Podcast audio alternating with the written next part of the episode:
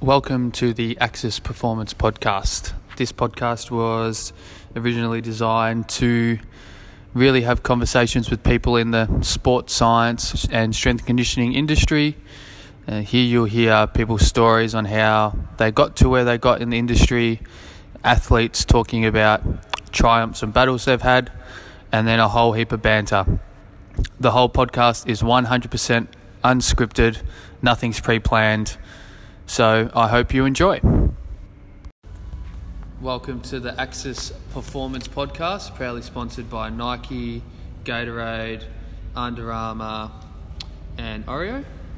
Uh, today, here we have exercise scientist Jacoby. I can't pronounce your last name. How do you pronounce your last name, mate? Hyen. Hyen, like Hyen. Um, and we're going to have a chat to him about his journey um, since deciding he wanted to do exercise science. So, tell us a little about yourself, non exercise science related. Um, okay, so basically, my whole background has been in basketball. Um, ever since I was four years old, I've played. Um, so, I guess that's sort of where the whole sports science journey sort of began because I went in that direction. Um, outside of basketball, there's not a lot to me. I'm pretty simple. Um, I, like, I like camping. I like to fish. Um, I love dogs. Um, I love to travel. I've seen seen quite a bit of the world, so I've been pretty lucky.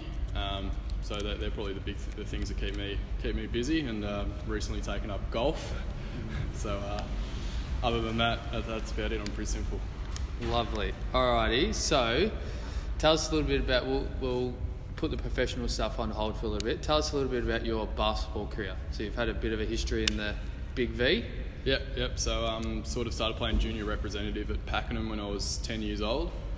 Um, once I was 15, I was eligible to play Big V, so I joined the Big V squad there um, under head coach Danny Adamson.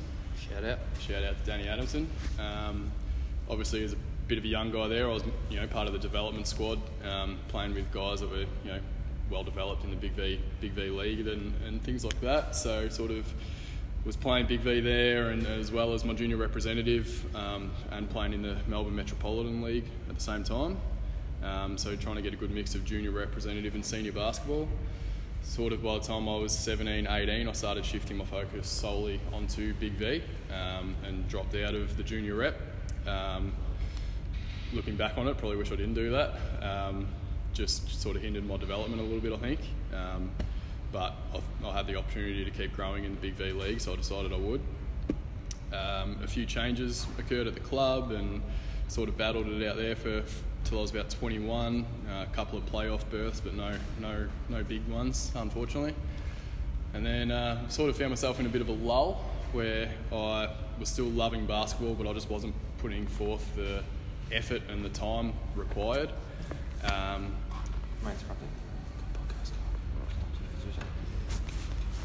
um, so yeah, I found myself in a bit of a lull where I was still loving basketball.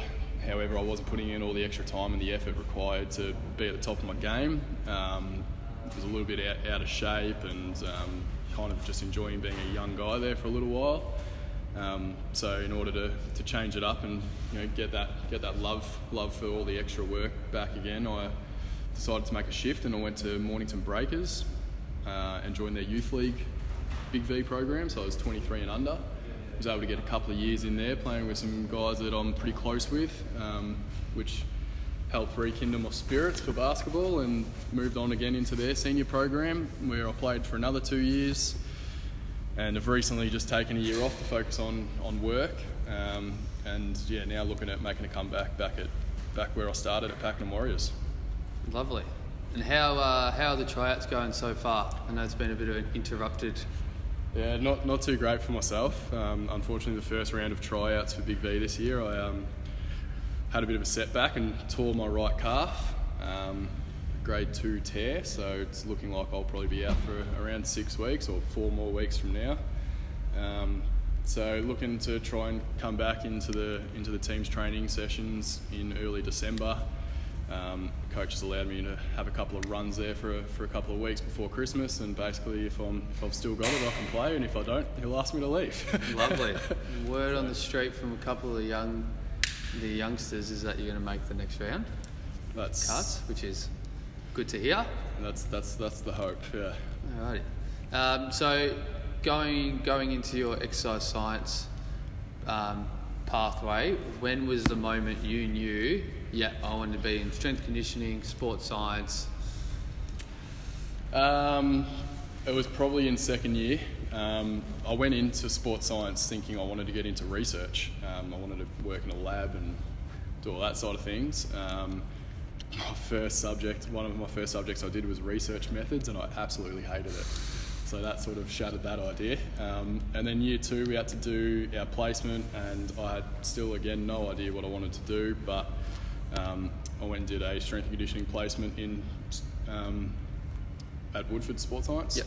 The one in Moorabbin? In Moorabbin, Yep. yep. Um, sort of worked pretty closely there with um, Jay Ellis and Jared Kay, and sort of discovered that side of sports science because before that I didn't even know strength and conditioning was an industry, to be honest. Um, so that's sort of where I discovered that and realised that I really enjoyed just learning the science behind what you do in a gym. It's not just going to the gym to, for the sake of it. It's the science of why do you do this and how is this going to improve me, and that's sort of what I really, um, really kind of fell in love with and wanted to read more about and learn more about. So um, that, I guess, for my next year and a half in uni was my focus. Whenever I did a, a subject, was like, okay, how can I put this in a strength and conditioning context?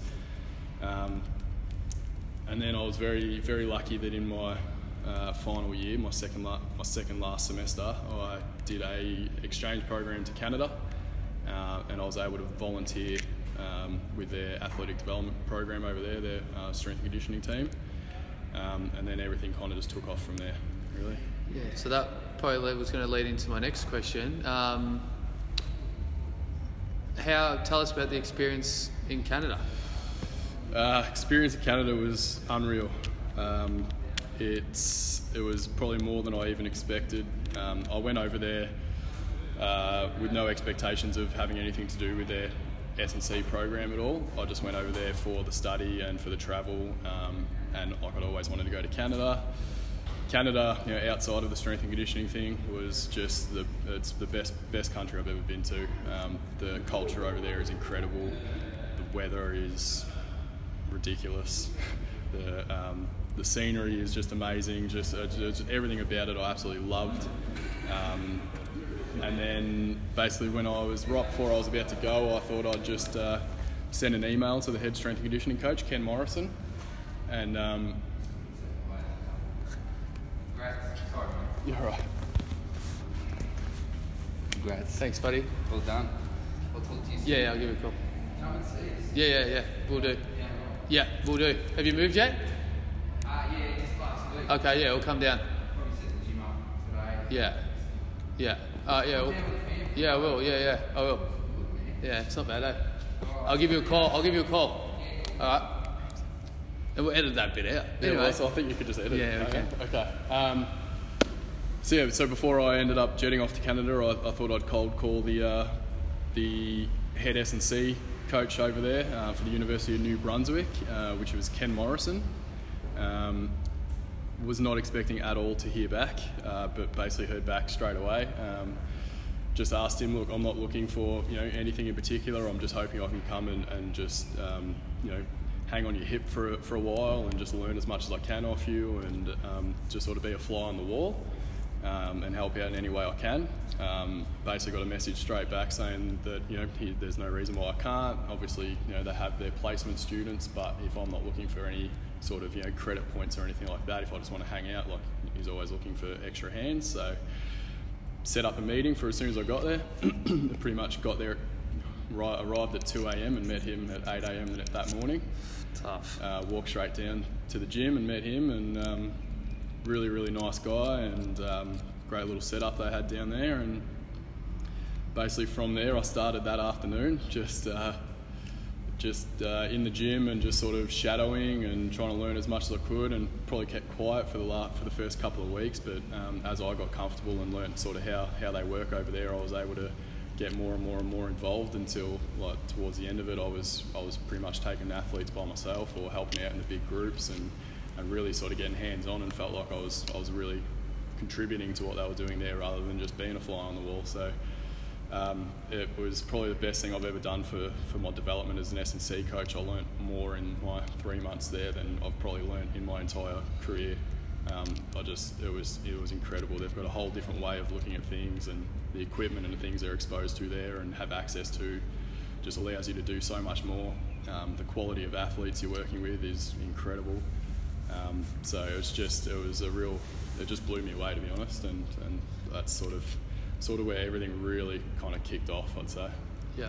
So what programs were you most heavily involved with? I know, like in college, they'll segregate into sort of you know different sports, and yeah. So what what programs? Well, the the head S and C coach Ken, he pretty much took care of every single team or individual athlete's programming, which was unreal. And I sat there for hours and hours and hours and hours watching him program for these guys and, and trying to help out as much as I could, and it was incredible. Um, Mark Gifford was also there as an assistant strength conditioning coach, so he took he took quite a lot of load off Ken's hands where he could. Um, but basically, I was helping out the most probably with the track and field athletes, especially the throwers. Um, and also with the men's and women's basketball, men's and women's volleyball. Uh, they were probably the teams I was mostly mostly involved with. Um, partly because that's how my my schedule with my timetable with uni allowed me to be there for those sessions, and obviously the basketball side of things, I just wanted to do whatever I could to be involved with that. So that's um, so that's probably where I was most heavily involved, but. Um, more than anything was probably the, the throwers, the shot shot put and hammer throw guys. Um, again, just because of really how my schedule worked out, and um, I ended up becoming quite close with those guys. So um, just sort of went out of my way to make sure I was there with them. Um, by mid semester, I was probably spending 30 hours a week in the gym. Wow. Um, on, so on top of your on top class. of schooling and on Yeah. top of travel and or everything like that, I was just I was there at 6 a.m. to help out when I could, and I wouldn't leave until 9 p.m. and do my classes in between. So I got I got exposed to a lot of different a lot of different like speed skating. I was I got to see a lot of speed skating, which uh, I'd never even considered being involved with, which was awesome. Uh, a lot of swimmers as well. Um, the only team there that we didn't uh, we weren't involved with was their hockey team um, because they sort of um, took their S&C out to they had their own S&C coach and did their own thing. Yeah. Um, number one hockey team in Canada in Wow. college. So, Yep. Um, but pretty much everything else, lacrosse or anything. Uh, oh, we also got quite involved with um, uh, karate. Um, so we had a couple of really really good karate athletes there. Kate Campbell um, and Hilary Pond, both looking to go on Tokyo Olympics Another shout out. a couple of shout outs Dropping there. So some, like some, real, some real, real incredible athletes there. So, uh, yeah. Yep. Um, so yeah, that's probably where I was mostly mostly involved. Lovely. Now, do you keep in contact with any of the coaches and the athletes still today? Like, if you've got Um, questions or Yep, yep, yeah. I'll try and keep in touch. Um, the, the the throwers there, um, John Giannett, chat to him as much as I can, um, and also you know back and forth with uh, with Ken, the head S and C coach, just with via emails, just keeping in touch. Um, you know, I've got them all on, on social media and everything like that. Um, had had one of the throwers, Milton, uh, and his mum actually stay with us last month, um, coming over coming over to travel Australia. So they stayed with us, which was great to see them. Um, visit the lovely town of Officer? in the lovely town of Officer. That's it. Um, so yeah, as much as I can, trying to stay in touch with these guys. Um, a couple of the basketballers as well, mostly mostly the coaches. Um, but yeah, it, it can get tough. But yeah, trying trying as hard as I can to sort of stay in touch with them. So you know, yeah. Awesome. So it sounded like you had a really good experience. Sort of motivated you. You knew what you wanted to do when you, you know, when you were there. So when you made the transition back to back to VU and back to back to alumni, both here, back to Melbourne, what did you sort of do to keep that fire burning? Um, when I when I initially got back from Canada, um, I had one semester left at VU. So travelling out to Footscray was um, a bit a bit different to waking up on campus in Canada and just walking straight to the gym. Um, but during that last semester, I pretty much just focused on trying to pump up my grades as much as I could, and I didn't really do much work in S and C, um, but I was still obviously researching and reading and all sorts of things like that. Um, and it wasn't until I uh, sort of finished that semester, had nearly finished that semester, where I started um, looking into what did I want to do next and what jobs are around and things like that, which is when uh, the, the job at Axis um, started being promoted, um, as well as the um, a job application for Dandenong Rangers WNBL. Um, so that sort of what is what led on to the next the next bout of my experiences, I guess. Yeah. So uh, you finished uni 2017. 17. Yeah, mid-year in June. June, and your first job out of uni is so very first, like first day of work is where Dandenong Rangers. Dandenong. Rangers. Yeah.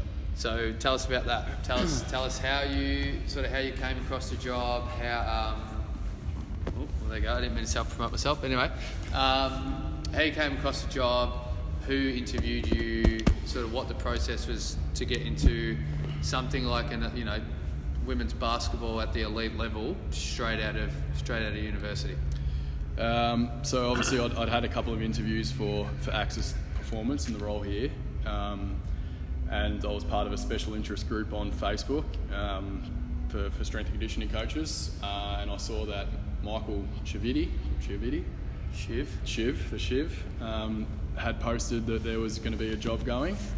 Um, so I'd, I'd looked into it pretty hard, and um, obviously WNBL Dandenong Rangers doesn't get much better than that. I applied for it um, with no real expectations of being able to get it. Um, it was as the assistant strength conditioning coach.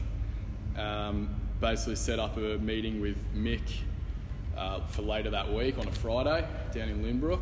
Uh, had a coffee. Coffee and some cake. Had a coffee, no cake, mate. No cake, of course, but lots of coffee. Um, had a good chat. Um, probably probably talked for a bit, a good hour. Um, nice informal interview, which was nice. Um, just talking about basically what I've what I've just sort of discussed here with my basketball background and what I did in Canada and what I was involved with and things like that. Um, basically, by the time we finished it, Mick had shook my hand and given me the job. So I was pretty pretty fortunate there. Did you Um, know Mick? Did you know Mick before that? N- I'd never met Mick before at all. I Had no idea who he was at all. Um, so yeah, I was very fortunate there, and sort of went home, hand shaking. What the hell? I'm going to be involved in a professional basketball club, and I've not done any paid work in the industry yet. so that was that was kind of yeah blowing my mind a little bit. And it was actually later that day after the interview, I got another, I got an email from Mick saying that he was running a high performance program at Hoops 24 7 In Dandenong? in Danny South, Yep. yeah, um, and said, uh, "I've got I've got some groups happening tomorrow morning. Uh, if you want to help out, again, basketball. Just thought you might be interested." And I'm like, "Yeah, all right, I'll come down, help out." Um, so I went down there the next day, and the first session just sort of watched around, like sort of how the sessions worked with Mick, and um, it was all junior athletic development. So it was all like sprinting mechanics and run, um, running, jumping, landing, change direction, just all sort of um, technique work with some intro strength um, and started to get more and more involved in that and very slowly sort of over the next few months Mick kind of filtered out a little bit and I sort of took over um, and then obviously meanwhile while that was happening I was I was pretty hands on with what we were doing at the Rangers as well so um, so I sort of got two jobs in one interview which was great. Um, filled up my hours quite nicely um, kept me very busy and learnt a lot and working with the juniors at Hoops um, allowed me to to get very hands-on and try all new things and things that I've um, been exposed to but hadn't been able to try on any athletes and you know um, I guess I learnt a lot from there. And then on the whole other end of the spectrum at Dandenong Rangers working with elite athletes that have a lot of training years under their belt and really doing the more sports science load monitoring and things like that um, I was really getting sort of yeah two ends of the spectrum which I think was was quite good um, for my development Awesome. So, um, uh, per, I've met a couple of the Rangers girls. They're quite bubbly and uh, energetic. yep Um, what was your relationship like with with the with the girls? Um, it- they made it very easy for me to, to kind of slot in there. They were um, very open-minded girls, very, like I said, very bubbly, very energetic. Um, just they didn't hate going to the gym. They just made the most of it. They went in. They had a smile on their face the whole time. You know, a lot of interaction between coach and athlete, which was you know which was really good. Um, anything, any sort of input that I was able to, able to give um, or advice I was able to give, they all took on board, and there was no sort of like, oh, who's this kid fresh out of uni? It was just like, he's done he's done a degree, he knows what he's talking about. Let's listen to him, and really gave me gave me my, my time to shine, I guess, and um, uh, it was very very easy to get along with him. Um, I guess you know there is a there is a big stigma going into women's sports and how they react to S and C coaches and, and, and things like that, and, and getting in the gym and doing the hard yards, but there was absolutely none of that with these girls at all. Um, I don't think any of them ever missed a session. Um, they were always there, you know, quarter to six in the morning or whatever it was, just in the gym, ready to go, get there 15 minutes early, have their warm ups done, and just as soon as six o'clock hit, done, let's go. And um, yeah, it was very easy for me to work with them. Um, I, I really enjoyed my time there. Uh, who would you say was the hardest worker? Not obviously, not not saying the most talented, but if we're talking in a gym sen- sense, who walked into the gym just laser focus? Probably Tessa Lavey. Um, so um, there'd, there'd, be two. There'd be Te- Tessa Lavey or Kira Rowe. I'd say were probably the ones that stood out to me. So uh, Tessa being part of the Australian Opals program, um, obviously has been exposed to quite a lot of uh, strength and conditioning work before, and really knew her way around the gym and around the movements. And you'd see her come in and same sort of thing, very bubbly, smiley, having a joke with everyone. You know, watching whatever was on TV while we're, while we're getting started. But as soon as it was go time, you'd sort of see Tessa kind of go off on her own just a little bit and get focused and you know really trying to progress with you know what weight she was lifting or how fast she's moving it and all that sort of thing and really you didn't have to give her many cues or, or you know or, or talk to her too much you just sort of knew she was going to go and just get it done and, and get a good workout in um, and then the other one Kira Rowe uh, a young development player that um, that was very, definitely starting to get a lot of recognition towards the end of the season and, and getting some decent minutes. And, and, again, this season is now having um, a, very, a very good year to start. Um, same sort of thing. She'd, she'd come in and she was again a very very energetic young girl, um, but um, was was very very eager to progress and, and do the absolute best she could at whatever she was given. Um, whether that was in a you know in an individual one-on-one um, basketball sessions or if that was in the gym with, with me and Mick. Um, she she was not afraid to throw around some heavy things and um, you know drop the weights and make some noise. She was not, not worried about that at all, um, and just just a very well-rounded athlete um, that, that understood the importance of, of the physical side of things. So she was she was a joy to work with as well. Awesome. Did you have much of a role game day? Uh, game day, uh, I had a great role on game day. Game day, I got I came in, um, would make sure you know got around to the girls and checked how they were all feeling and everything like that. Um, I'd run their warm ups um, right before the game on court. Um, once the game started, I got a front row seat to watch the whole game and didn't really have to do a whole lot except for you know every now and then just sort of check in on anyone if I sort of noticed um, you know, anyone had come up a bit a bit limber after a play, I'd just sort of check in on them. But our, the team physio was there every single game as well, or every single home game at least anyway. So um, so she sort of took that side of things, but I'd always just sort of be around to make sure everyone was doing doing all right. But um, pretty much once the game started, I just got a front row seat to a pro basketball game each week, which was great and then at the end come back in, run their cool downs, um, you know, sort of recommend whatever recovery protocols I yep. feel they should do, you know, leading into whatever their schedule was looking like for the next week. Um, myself and Mick sort of alternated, um, you know, who would take home games, um, and occasionally it'd be the both of us.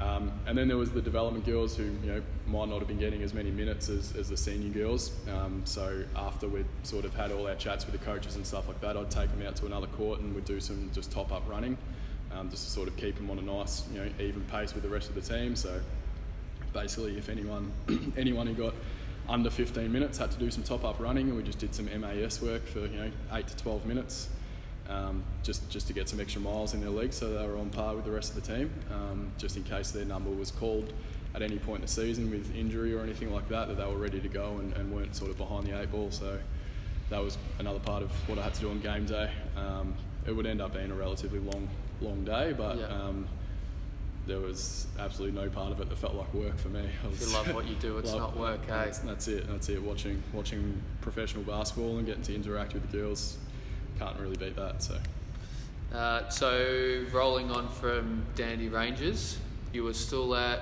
Hoops. still at hoops twenty four seven up until uh, May this year, um, which is when uh, well Axis was looking to open in June, um, and during May I was travelling through Europe for about a month.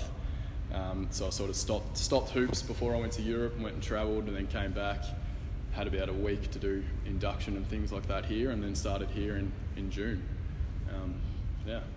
So prior to Axis opening, you were doing a little bit of consult work for us pre-opening at Yep. Berwick College. Yep. Um, tell us what you're doing with the, the kids at Berwick College. Um, so the kids at Berwick College, um, mostly working with the year sevens and eights and nines. Yep. Yep. So basically, the work we were doing there was around uh, jump and land assessments uh, and running assessments. So we'd go in. I'd, get, I'd have I'd have a group of you know 20 to 20 to 25 kids. Um, take them through group warm ups, um, break them off into groups, and we would do um, a bunch of different assessments to assess like jumping technique, landing technique, jumping ability, like so how you know triple hop distance and broad jump distance and things like that, um, to give us a good baseline. Um, and then I'd sort of bring them all together. We'd do a big workout at the end, um, sort of based around improving those things and some introductory strength work. Uh, bring them all in for a bit of a chat, do some educational work with them as well on you know why this is important and why physical preparation is is important. Um, you know, it's not just the gym; it's it's everything to do with with physical performance. So. Um, yeah, a lot of education on it too, and then um, and then session two would be the, the running and sprint assessments. Similar sort of thing. A lot a lot of um, a lot of visual assessing on technique, um, and and some programming at the end, and a bit of education there as well. Um, so I think we did that for about four weeks. Yep. Um, yeah, covering covering year sevens, eights, and nines. Um, and I feel like yeah, again, I got I got a lot out of it. I feel like the kids got a lot out of it. Nice, a very good school to be a part of. Um, so the coaches were right into it as well. So I think they, they also learnt a lot about it and learnt how they could um, you know, implement some things that I'd, I'd shown the kids into their own training with their warm ups and things like that before games, and you know just things like activation and, and landing technique and things like that that they could they could incorporate into their training sessions. Um, so yeah, I think it was a really a really uh, successful four week program that we ran. Yeah, awesome. Yeah, good feedback from from the coaches. Some are there, some are gone, some moved on. But um, yeah, I think the kids liked it. A few parents have come up um, that train here and said, oh, you know, yeah, the kids kids liked it. A little bit different exposure to that sports sciencey kind of thing. Um, tell us about the team at Axis. So a little bit. It's a different centre, obviously, to your normal, either if it's a recovery centre or your strength conditioning gym. But um, tell us more about the team, more from like say like personality Yeah. aspect of things. Um, so obviously we've got a very very well rounded team here, um, so we can kind of take care of of everything from, from rehab and um, you know initial injury assessments and um, and then strength and conditioning, uh, as well as obviously the, the sports recovery facilities that we've, we've got here. Um, but in terms of the team, we're uh, pretty pretty lucky to be a part of the team that we, we have. Um, you know, everyone from, from the reception staff um, to to our physios and, and, and EPs and everything like that are are all are all sort of here for the right reasons and, and to do the you know the right things you know by by our athletes and um, each one of us just kind of wants to learn as much as we can and, and having different um, expertise in, in, in the fitness field um, is re- really handy for myself and everyone else that works here as well. Obviously, I learn a lot from Rod and a lot from Mitch, and I feel like those you know those guys are able to then learn things from me and the physio, and then the reception guys are obviously able to learn a little bit from everyone, and so I sort of gauge, gauge a bit of um, a bit of knowledge on, on what we, we provide here as well. Um, so uh, everyone everyone here sort of knows what they're doing. Um, everyone here is, is is wanting to learn and become the best professionals that they can. Um, and then we're just very lucky that everyone here are also pretty good people, so we, we get along quite well and have a few laughs and um, sort of keep that energy nice and high, uh, which is good. And you know, we everyone here has sort of got a, a good you know, we, we, we see each other a lot during our shifts, so there's no people that you sort of don't see here and there. It's everyone sort of integrated into what we do. So, you know, you get a lot of face to face time with the staff here, and, um, and yeah, we're pretty, luck- pretty lucky with who we've got on board here. Cool. So your role here obviously is an employed one, which is one that you're personally pretty proud of, um, considering what the sort of call it the fitness industry. It's a lot of subby work. Um, but talk about sort of what you actually do here. So you know what you know. You're our one and only superstar exercise scientist. So you know what what do you run through on a on a day to day basis?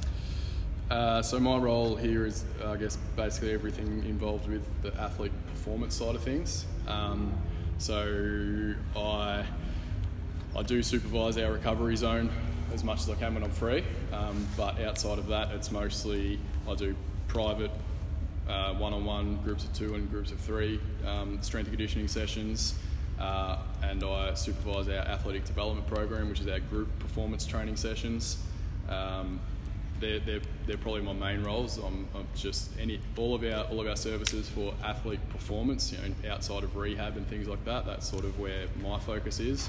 Um, so I'll, you know, I do the majority of the programming and the majority of the, the supervising of the sessions or the coaching of the sessions. Um, yeah, whether that is a one-on-one or if you're in one of our groups, um, that, that's sort of where my focuses are, and that's my role, my role here. So, um, your probably main clientele has probably been basketball. Yep, especially in my private sessions. Yeah, yep. yeah. What um, do you think that's got anything to do with your past experience, like with the Rangers, or do you think because you're in the basketball scene, people have sort of gravitated to you for that from that sense, or is it a bit of both? Uh, I think it's a combination of everything. So obviously the the the networks that I have, you know, in the sporting industry, uh, a majority basketball, because uh, that's where that's basically all I've done in my entire life is basketball. Um, you know, if, like I always say, if it wasn't for basketball, there's a lot of things in my life I wouldn't have. Um, they, they all sort of stemmed from that. So that's obviously where a lot of my networks and contacts are. So that's sort of people people are starting to kind of know who I am in, this, in the basketball industry from people who already did know from me as a player or now know of me as, as a coach in that industry. Um, you know, starting to sort of gain a little bit of traction as you know, the, the, the, basketball guy in the area. So that, that's sort of one of one of my aims um, with the performance training.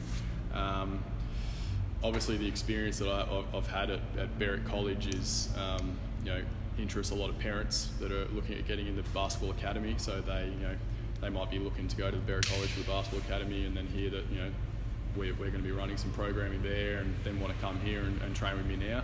Um, my experience in Canada and, and with the WNBL program, you know, obviously that sort of stands out to, to some people. Um, uh, but then I also think the biggest thing for me is, um, I guess that's that's where my biggest interests are. My biggest interests are in um, improving basketball performance.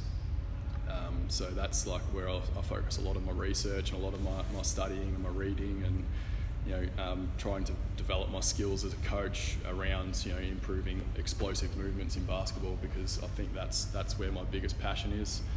Um, again, I try not to isolate myself to just basketball, but that is my that is my passion. So I guess that is where I put a lot of my effort and my energy into, um, and I, I guess my my long term aim is to be known as, as the basketball guy. You know, if you're if you're in basketball in you know the southeastern suburbs in, in Melbourne, then and you, you're in off season or in season and you need some extra work, that you know I'm the guy to go to. Is sort of where my, my aim my aim is that you know I'm known as, as that basketball guy to go to. So so that's I guess all those things combined is is what's sort of making me you know begin to kind of take off a little bit now and, and, and fill up those private sessions pretty quickly. So hopefully that just keeps going. Yep, hopefully. Yeah, any basketball athletes out there, um, um, I think, like as Jake said, he's really focused on uh, improving the performance of basketball athletes, but not only that, he's still, you know, you still play. So you think you've got a good understanding of the game, sort of, you know, what, you know, what agility people need, what strength, you know, factors and components people need, um, and I think that really puts you in, in good stead. Obviously, touch wood going back into Big V for the 2019 season. Um, I think you know you've even touch base with a, a few more and take over the take over the industry. You're probably pretty lucky. There's not many basketball people out this way, No, that's true. which um, Probably the, probably the lucky thing about being in Australia is most people are focused on the football codes. Um, I love football too, but just on a whole different level than basketball. yeah, yeah. Nah, your uh, passion for basketball is is next level. Yeah. Probably only second to coffee. Yeah, I do love a good coffee. That is true. Yeah. Coffee favorite, you know, if you walk into Cole, oh no, sorry, I'll say Woolies because you work, you yeah. were a valued employee of Woolies. If you had to coach's tip, I think every SNC coach, if you don't like coffee, start drinking coffee. Start drinking coffee. You're- Drink it any way you can take Yeah. it. Yeah. So what's your, you know, walk into a, say you walk into a cafe, what's your order? What's your coffee order? Oh, it, it, it, it depends actually. Um, if you my- need, a, if you need to pick me up. If I need a pit, look, I, I love a, a long black, and I'll get them to sort of give me a bit of bit of milk on the side, um, because you know you go to some some cafes and you get a long black and it's absolutely Burnt. delicious, and sometimes you go to one and it's not so great, and you need to add a little bit of milk. So that's probably my go-to: a long black with a bit of milk on the side. Um, if I'm just going for a casual coffee with, with friends and you know taking my time, then I'll, I'll go a flat white. Um, but yeah, they're, they're my two options. But I'd say the long black's definitely definitely the go-to. But yeah, as Rod just said, if you're if you're a sports scientist looking to get into the industry and you might not be a morning person or an evening person, then coffee coffee is the answer. Two to three black coffees a day keeps Alzheimer's away. That is that That's is my motto. That's, motto. That's it. It's um, a lot of early mornings and a lot of late nights, back to backs. Um, so yeah, coffee, coffee, coffee is a uh, is a godsend. Now, if anyone follows uh, Coach Jake underscore Axis, um, and if you don't follow, we'll put a little maybe thing in the description. Um, you have just joined the Warragul Country Club. Yes, Tell us about this aspiring golf career that you you know you you know. I think I've heard you mention that you'd quit basketball, quit work. You want to join the PGA Tour. You want to be the oldest amateur. There's some good money, good money in golf. Um, How do you hit them? um, I hit them. I hit 'em very right, mostly, very right. Um, every now and then I'll get onto one and it'll be nice, long and straight, and it'll be you know straight down the guts. But they're uh, slowly, slowly becoming more and more regular. Those ones. Um, well, I've always sort of me and my me and my dad used to play golf quite a lot when I was a bit younger. Um, I used to sort of he had a good mate that was quite good at golf. Dad was okay at golf, and I was six years old or eight years old or something like that, and used to just go with them out down in uh, Marysville. And uh, I used to listen to whatever score everyone else gave, and always just pick the number that was lower. So yeah, I got a four on that hole. like, Jake was a par five. Oh, the old Like, foot yeah, wedge. Yeah, yep, yep. So sort of always loved golf, um, and then didn't play it again for a long, long time during my early teens. Uh, became good mates with a guy that was um, trying to go professional and played with him quite a bit, and he taught me a lot. I started to get pretty good again, and uh, lost contact with him and stopped playing again, and then. You know, a few random games over the next 15 years or so, um, but still just kind of loved it got mum to buy me a new bag and a, and a buggy for my 21st birthday, which sat in the garage not touched for three years. Um, and then just recently, uh, father-in-law is uh, retired and loves a bit of golf. Graham. Graham, um, also also doing some work here with Rod, um, and loves the game of golf. So me and him sort of have started consistently playing. You know, again, life of a strength coach. You get a little bit of morning work and evening work, and the and the days are free to play some golf. So um, we've with a, with a couple of close friends of ours um, have started sort of yeah regularly playing, and uh, and now we've all joined a Warragul, Warragul Golf Club. Uh, beautiful course up there and great little restaurant and bar area as well. So um, got the whole package. So went up there and played a few rounds and fell in love with it. So just this week I've signed on as a member. Um, like I said, still really struggling to hit them straight, but it's just uh, we, you get there and you just nothing else matters and you just play some golf in the good weather and it's just it, it really sort of helps me to zone out and and recover my mind. Um, I've got a very active brain usually. I'm just constantly needing to do things. So uh, being able to go out and play golf and relax a little bit is, is really big for me. Um, and then you know, sports just great. Just love that competitiveness as well. So So golf question. Say I don't know it's par five, and it's not straight. You know, it's one of those fairways that sort of goes around to the left. Do you play it safe and try and hit the apex of the fairway, or do you go over the slightly medium-sized tree with the driver? Um, when I when I first started playing regularly, definitely take out your biggest club, give it the biggest whack you can. If it fairway's hanging left, that means I was I was aiming very left because I had a nasty left to right slice. Um, but I could get a little bit of distance. Um, now that I'm starting to really, you know, think about every shot that I take and, and how I can, you know, decrease a, a stroke here and there. I'm probably I'm probably going to lay that up on the on the corner there and, and, and get a, get a good look at the green. Um, you know, trying my aim recently is just just get the ball on the green in two shots. Par five sometimes it's not quite there, but par par fours just get the get the ball on the green on two shots and then six putt. Six putt. But um, yeah, no, these days trying to trying to be a little bit smarter about it. Um, it's the it's the holes with water that, that get me every time. It drive, drive for show, putt for dough. Yeah, that's it. That's it. Um, brand of club. What are we using?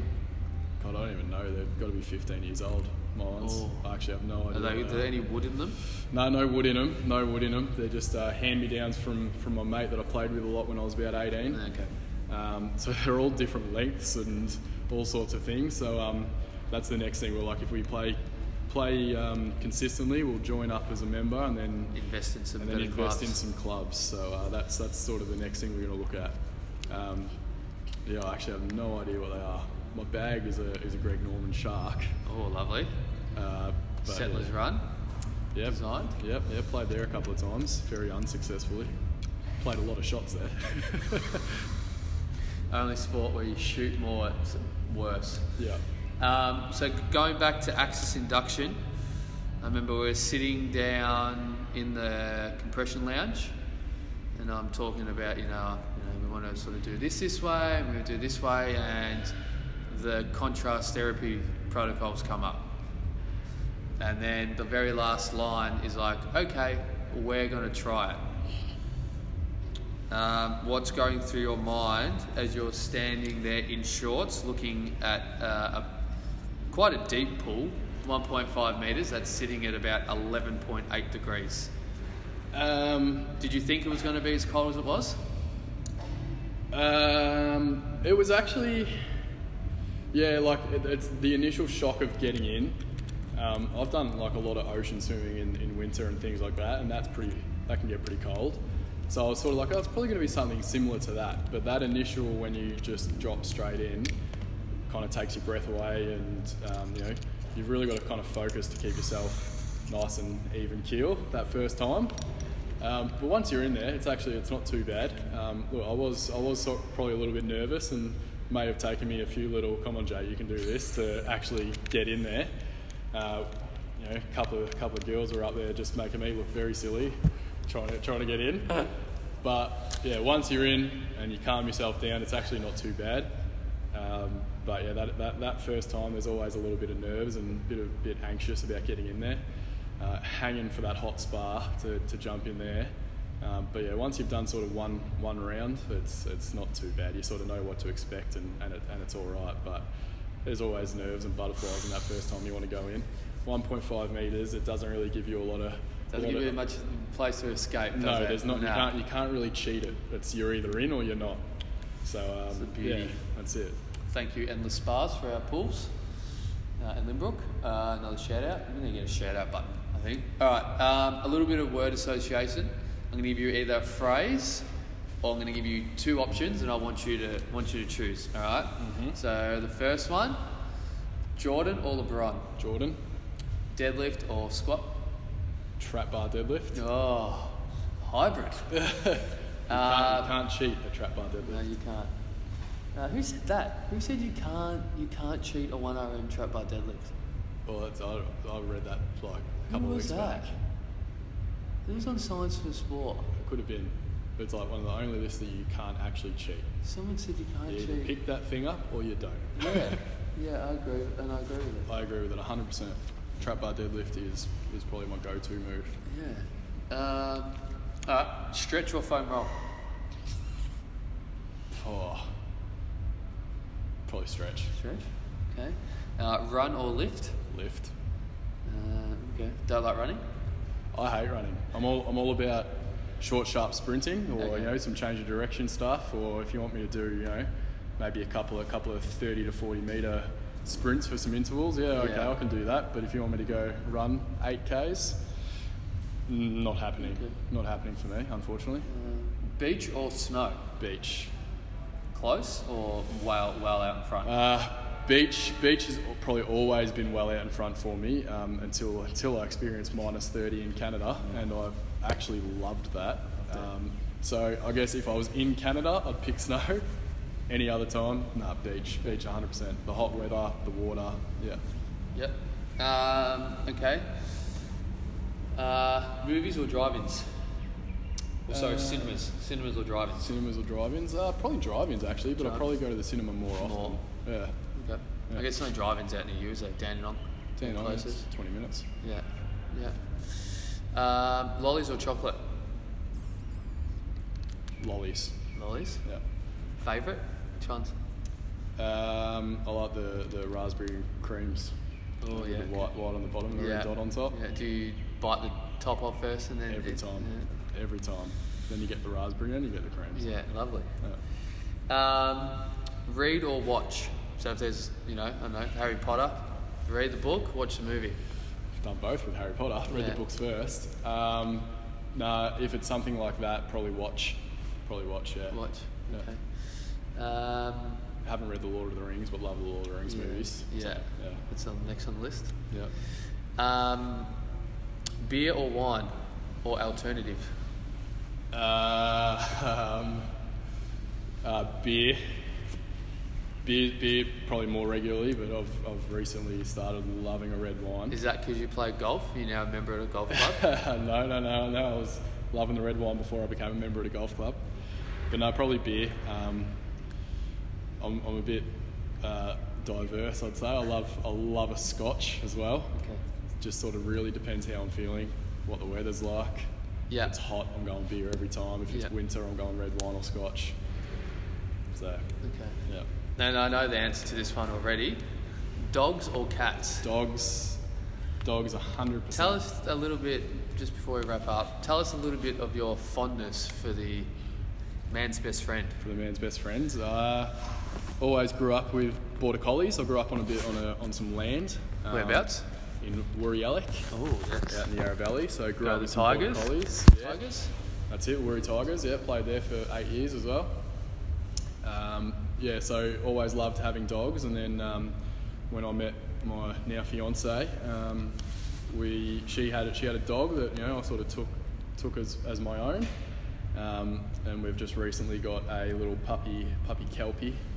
Um, so she's five months old now. So um, yeah, just just love everything about dogs. Love coming home and having having a dog there. Get excited about about you coming home and you know to get you out and be active and go for walks and go to the park and you know makes you want to do things on the weekend and, and things like that. It's just always good to have have that company. I guess they're just they're just uh, they're just smart smart little animals when you put in the work and it's just yeah just always going to have a dog. Your dog has Instagram. My dog has an Instagram, Hazel the Kelpie. Any dots in there? Yeah, Hazel dot the dot Kelpie. All right, shout out to Hazel. We Axis follows Hel- Hazel the Kelpie. Yeah, yeah, very active social Walkies. media account. Walkies, walkies, walkies. Yeah. Probably more than your coach one, I reckon. Definitely more than my coach one. I'm a little bit slack with my, my professional uh, Instagram there, um, but all over the the, Kel- the Kelpie, all over Hazel's. Um, she she goes for a walk every day, goes to the dog park every day as well. So she's very active. So good. It's a good good social media account to follow. If you don't follow that one, follow it. Yeah, get on it. All right, and lastly, a tip to all expire, uh, aspiring strength conditioning coaches, personal trainers, anyone that wants to sort of be involved in the sports performance. Yeah. Yeah, not even sports performance, just like a general, you know, if you want to be a CrossFit coach or, or whatever it is. Um, what is your what's your number one tip Find apart from drinking coffee? other than drinking coffee, um, find a mentor um, and just expose yourself to a lot of different types of tra- training styles. Um, so for me, I was very lucky to, to, well, not lucky, I did a lot of volunteer work, a lot of free work. Um, but I was able to then be exposed to a lot of different coaches who coached a lot of different ways. Um, you know, exposed to juniors, to seniors, to elite level, to amateur level, to um, collegiate, college. You know, things is obviously just a whole lot different, but the way they go about things, um, and that that'd be my, my biggest thing is find find a mentor. Don't find just one. Find as many as you can, and whether it's on social media, as well as you know face to face stuff. Just just really try and get some exposure to, to different coaching styles. So you know, I've, I've been able to sort of take a piece from here and a piece from there, and things I liked with this coach, and things I liked with that coach, and certain things that didn't work when I was working with these guys, or you know, so and so. Um, it's that's definitely my biggest thing. Find a mentor, just get out there and, and, and be exposed to as much as you can. Good tip. I agree. I agree. I don't think there's one training style that works, you know, over the other. You know, research might say 80% of for 80% of people it showed this, but you know, there's the 20% of people that missed out on on them gains Yeah. for whatever reason. So um, yeah, I wholeheartedly agree that yeah, talk to lots of people, get exposure to yeah lots of different coaches, lots Yeah. of different settings. So you've obviously worked private, uh, elite sport, high school, college. It's probably not many others that you can work in. Not, not, not Pretty really. good a year out. That's it. Um, I'd say another big thing is also when you are working with athletes, just ask them how, how did that feel. That's something that I, I still do, even if an athlete's been with me for months and months. How did that feel? What did you think of that? You know, where did you feel that? Things like that, because you start to learn what athletes like doing and what they don't like doing, and I feel like that's half the battle. If you know, if there's an exercise that they just absolutely hate doing, there's always an alternative that's going to make them enjoy that session a lot more, and that can be half the battle between getting someone to um, to keep coming back and doing all their sessions, or to starting to fade away and not enjoy it as much. So that that's a big thing as well. Always always sort of have some feedback from your athletes and know know how they're feeling about about the session. good tip. Yeah, there's two for one. Two for one. Two for one. Two for one. Always two for one. Love a good two for one. That's it. Two pairs of socks. Mm. Pay one price. That was a terrible joke. Anyway, um, thank you, thank you. Yeah, we'll cut the word of that one out. Uh, thank you, Jake, for coming on on the podcast. I'm sure you'll be on it a few more times. We might get you back on your maybe the, the lead up to the return. The return. Yeah. Hashtag the return. Post calf, post semi retirement. Um, yeah, we we're very, very, very, very, very lucky to to have Jake as part of our team during the interview process. I know we've told him this before, but he was head and shoulders above everyone else that came through, even though he did come from VU. but some of the greats come from VU. Um, but yeah, no, thanks for coming on the podcast and keep up the good work. Thanks for having me.